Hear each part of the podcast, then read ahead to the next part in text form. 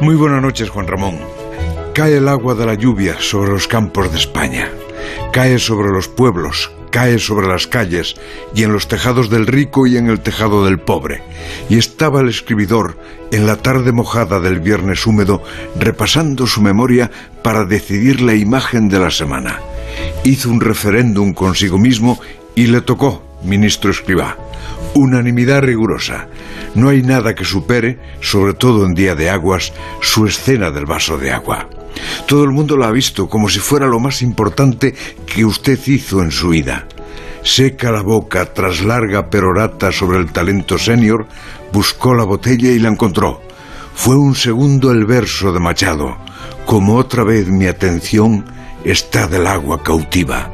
Fue un momento el otro verso de Lorca, Guardia Civil Caminera, dadme un sorbito de agua. Y fue un instante el poema de Alberti, se equivocó la paloma, se equivocaba, creyó que la trila era el vaso, creyó que aquel hueco, de aquel hueco bebía, se equivocaba.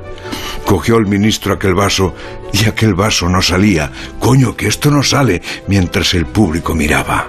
No salía porque no era el vaso, que era, digamos, su regazo. Rióse el ministro de sí mismo, se humanizaba sobre la sala el himno de Tipicol, regardé la gelipolloa, y el ministro se reía, de sí mismo se reía, y las redes preparaban el gran holgorio del ministro de Inclusión y como el Duero su eterna estrofa de agua. ¿Quién diseñó un atril así? preguntó durante días su excelencia. ¿Y quién iba a ser? Fue la modernidad. Pero el escribidor preguntó ¿Quién habrá puesto el vaso en otro sitio que no era su sitio? ¿Quién preparó esa trampa para oradores, ese engaño de ministros, ese señuelo del agua?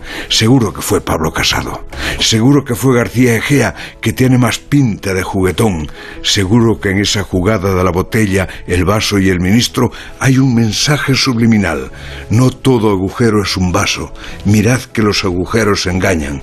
Y yo cuando llegue la gran sequía que anuncian los jinetes del cambio climático, sacaré ese vídeo para deciros a todos, mirad donde echáis el agua, mirad lo que hacéis del agua, mirad lo que le pasó a un ministro de inclusión.